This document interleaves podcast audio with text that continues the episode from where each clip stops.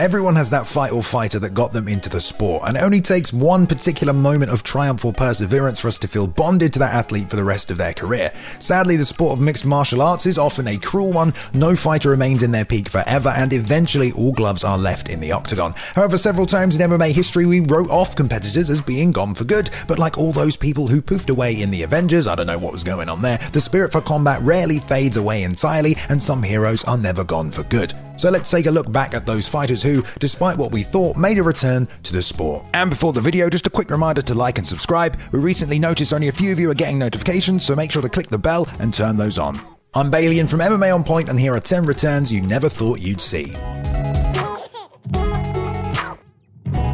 Number 10, Oleg Taktarov. One of the pioneers of the early UFC and, in all honesty, one of the first true mixed martial artists we saw compete, Oleg Taktarov quickly became a fan favourite for his well-rounded style, calm approach to combat, and of course, after winning UFC 6 in 1995, was technically the first Russian champion. Sorry, Khabib. Send a message, like location. Of course, he didn't actually win a belt, but he certainly was the best the country had to offer, and in his first 10 fights lost only once to the big man himself, Dan Severn. In 2001, he'd amassed a 15-5 record, promotion hopping across the globe from Pride, Pancrase, Vale Tudo, and the WFF. Essentially a 10 year veteran at this point, and one from the earliest days of the sport at that, we thought we'd seen the last of the original Russian Bear as he transitioned his ultimate fighting into acting, appearing in Air Force One, Bad Boys 2, National Treasure, and We Own the Night. Oh, he also boxed Dolph Lundgren, and he surprised us all adding his historic name to the bill at the legendary Bodog USA vs. Russia in 2007, six years after his retirement. I mean, how could the first Russian champion refuse such an event? And after getting dropped earlier and weathering the storm in a grueling back and forth, won in spectacular fashion via rolling knee bar. He would then make another return one year later to fight the monster Mark Kerr in the now defunct yet still legendary YAMMA Pit fighting,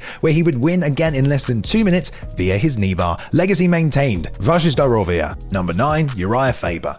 At this point, due to the sheer amount of lists Mr. California appears in, I'm going to assume you know enough about his career. UFC Hall of Famer, WEC champion, collegiate wrestler, and perennial top contender of the bantamweight division. And you'll probably also know that following a 13 year career in 2016, Faber finally hung up his gloves following his victory over Brad Pickett in his hometown of Sacramento nonetheless. Pretty much a perfect exit if you ask me. Apparently, Faber knew something we all didn't, however, he wasn't actually retired, just taking a bit of a break. I'm not leaving. Sure, his days as an active competitor in the division were over, but he was still a big name and during the period was inducted into the UFC Hall of Fame. And come Faber's 40th birthday, he thought he'd treat himself, and us, let's face it, to one more contest in the UFC Octagon. After three years away in what we were sure was the last time we'd seen the Californian kid, he returned in emphatic fashion against Ricky Simon and stopped him in just 46 seconds. Excellent, a nice cherry on top of an already cream-filled cake of a career. He proved that not even Father Time could stop him from recreating his past glory, so it was time for Faber to exit the sport. Except he did take one more fight with future champion Petr Yan, and it didn't go well. Swings and roundabouts, innit? Number 8, Sakuraba. It is said if you return to the fabled Saitama Super Arena and listen to the echoes around its empty stands, you can still hear the chants of Saku reverberate around its walls as the Japanese legend makes another walk into the Pride Ring. Sakuraba's first pro win would actually come at UFC Japan, where he won the heavyweight tournament in 1997 and would then spend the next three years staying undefeated, more or less, in the Pride promotion, also cementing his place as a pioneer and legend of the sport with his wildly entertaining submission attacks and undeniable heart and will. His career would run 15 years to 2011, where at Dream 17 while wearing more bandages than Imhotep after four losses in a row and age finally catching up with him. Even commentator Frank Trigg proclaimed, I hate to say it about a true legend of the sport, but he really needs to stop fighting. And he did, or at least we thought he did, as he would spend the next four years out of competition. That was until new Japanese promotion Rizin had their inaugural show in 2015, and who did they want to headline such a prestigious event? Three guesses. Sakuraba was booked once more in a return contest against fellow submission legend Shinya Aoki. The MMA world was both shocked and in jubilation to see one of their favourite legends compete again. Unfortunately for Saku, things didn't go his way, as was expected to be honest, but for Sakuraba, it didn't matter. He always cared for one thing his fans, and he got to give them a show one more time. Number 7, Bas Rutten. Sadly for most of us, the Rutten era was before our time. And yes, before you call me a casual, I was literally two years old when he made his debut. But that didn't stop many of us from hearing about this legendary Dutch kickboxer back when he was truly a menacing figure, Jack stacked and beating more livers in the 90s than Jack Daniels. From 1993 to 1998, Bas dominated the Pancrase promotion, capturing the title, defending it, and ending on an 18 fight win streak. After leaving, he had two fights in the UFC, but injuries had begun to catch up with El Guapo, and after capturing the heavyweight title against Kevin Randleman, he vacated the belt and himself himself from the sport. And although we were sure we'd see Bas around commentating pro wrestling and generally being his goofy self, no one expected to see him in the cage again. But we were wrong. In 2006, seven years removed from MMA competition and his UFC title, to the surprise of many, he announced his return to MMA and was once more booked to fight none other than everyone's favorite holy warrior, Kimo. But two days before the event, he tested positive for steroids and was replaced by Warpath Ruben Villarreal. Bas wasted no time landing accurate and crisp punches before blasting him with those proper Dutch leg kicks, and it took only five before Villarreal collapsed to the canvas and El Guapo turned back the clock seven years later. Number 6. Josh Barnett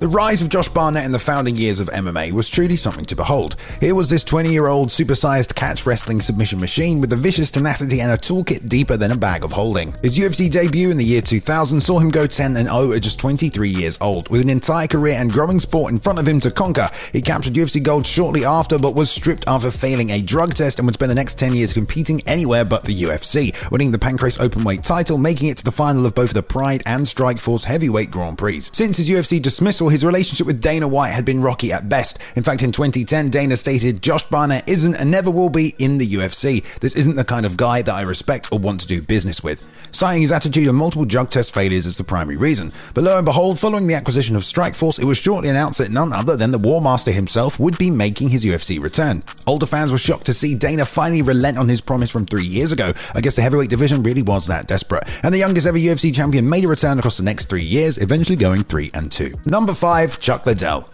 Waging war has its price, and when you've been competing in knockout contests for the best part of 10 years like the Iceman had, it's not surprising that no matter how much you prepare for battle, like Maximus in Tigris, Father Time takes his toll. Chuck was the cult star of the early 2000s, and we saw him amass 8 finishes and 13 victories, losing only to Randy Couture and Jeremy Horn inside the octagon, both of which he avenged. But starting with his knockout loss to Rampage Jackson in 2007, things started to slide for Chuck as he would win only one of his next five contests, three of which ended with him unconscious. After his his TKO loss to Shogun at UFC 97, he was inducted into the Hall of Fame for everything he had achieved so far in his career, perhaps hoping this would give him reason to comfortably lay down the gloves with Dana himself stating, I don't want him to fight. But Chuck was matched with Tito for one more season of The Ultimate Fighter and a final and third rematch in their trilogy. Tito got injured, however, and Liddell fought instead Rich Franklin, and unfortunately for Chuck, was KO'd again late in the first round. So following his third KO loss, he retired and was given the position of Vice President of Business Development by the UFC. However, once WME purchased the company, he was relieved of his position, leaving him once again jobless, and shortly after, he announced his return to MMA to finally emerge in the trilogy match with rival Tito Ortiz. Ortiz had still been competing up to this point. Chuck was now eight years removed from his loss to Franklin and looked like a scarily vacant version of himself. And that's exactly what we got come fight night, as Ortiz walked through the Iceman, KOing him in the first round in one of those moments where you already knew what was kinda gonna happen,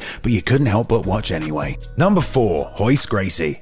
Believe it or not, it actually took seven years before Royce Gracie was handed his first defeat in MMA competition. And I'd say, given the unpredictability, unregulated weight classes, and unbridled chaos that often ensued in the early days of MMA, that's damn impressive. Granted, Hoist had just 11 fights in two years before taking a five year hiatus from the sport, but in that time he won UFC 1, 2, and 4 before setting down his gi and returning for the Pride Open Grand Prix in 2000, a tournament that contained monsters like Mark Kerr, Gary Goodridge, Enson Inoue, Mark Coleman, and of course Sakuraba, who handed him his first defeat after they battled for 90 minutes in the Pride ring. He would then compete in some of the more heavily modified rule set competitions in Pride, as well as K1 of all places, and even make a return to the UFC to get smashed by welterweight kingpin Matt Hughes. After attending a UFC press conference in Brazil in 2010, Royce announced his desire to return to the octagon, and he was even added back to the website roster in 2011. But after struggling to find the right opponent, and on the 20th anniversary of the UFC in 2013, he announced to Ariel Helwani his retirement from the sport. So a long and legendary career was at an end, but the fighting spirit of the Gracies clearly could not be contained. Either that or he needed the cash, but either way, the new freak show fight capital of the world, Bellator, came a calling in 2016, offering him a veteran's bout against a 52 year old Frank Shamrock. Royce himself being 49. In a return no one expected to see, nine years removed from his last contest, he accepted the fight and in a scrappy, surely testosterone dick pilled fueled contest, stopped the former most dangerous man on the planet in just under three minutes. Number 3, Miesha Tate.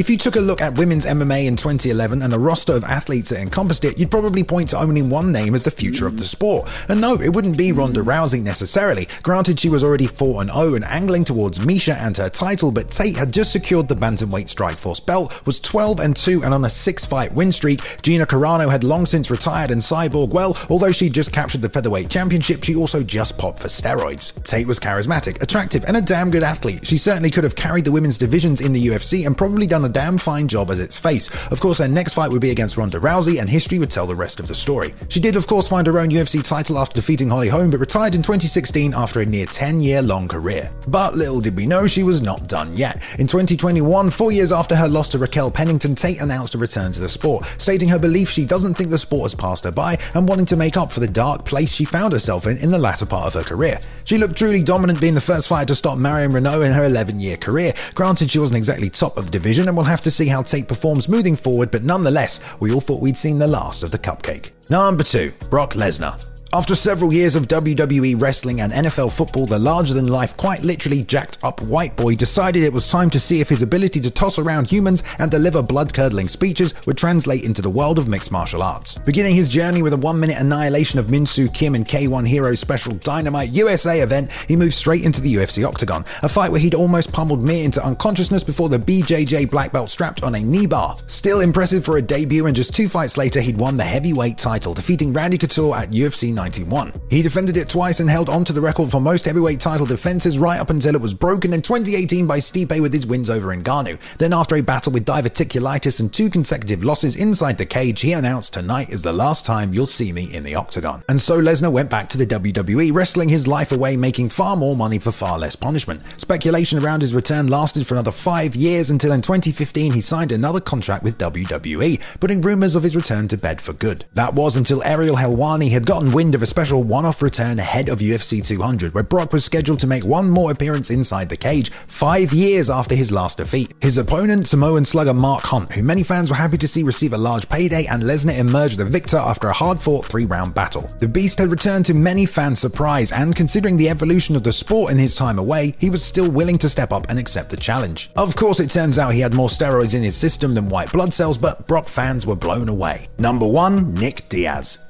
Given half a chance, I'm still happy to remind fans newest to the sport that the Nevada State Athletic Commission tried to ban Nick Diaz from competing for life because of his continued positive test for marijuana. For life, people, or at least that's what they said. It was effectively a five year ban, but given the age of Nick, most, including the commission, felt like that was the case. And as a result, we had to wait six whole years before getting to see one of the most exciting fighters compete in the sport again. Given that in some states there are now no restrictions on marijuana consumption during fight preparation, it's truly sad to look back in hindsight and see how so much surrounding Diaz was mishandled. The UFC literally had a 420 friendly lifelong martial artist and cultural icon in the palm of their hands and did nothing with it. Instead, a sad reality existed where an athlete and competitor the caliber of Nick was forced to the sidelines in what could have been the final prime years of his career. Diaz himself will tell you that since his pro debut, people have been doing everything they can to prevent his success in this sport, and you kind of have to hand it to him. Promotional malpractice with interviews, posters, and severe punishments were dealt out left, right, and center, with Diaz often being portrayed as the bad guy, with the focus and promotional attention usually shifting to his opponent. His brother Nate found his big break in the Conor fight and has certainly started earning pay equivalent to his needle moving ability.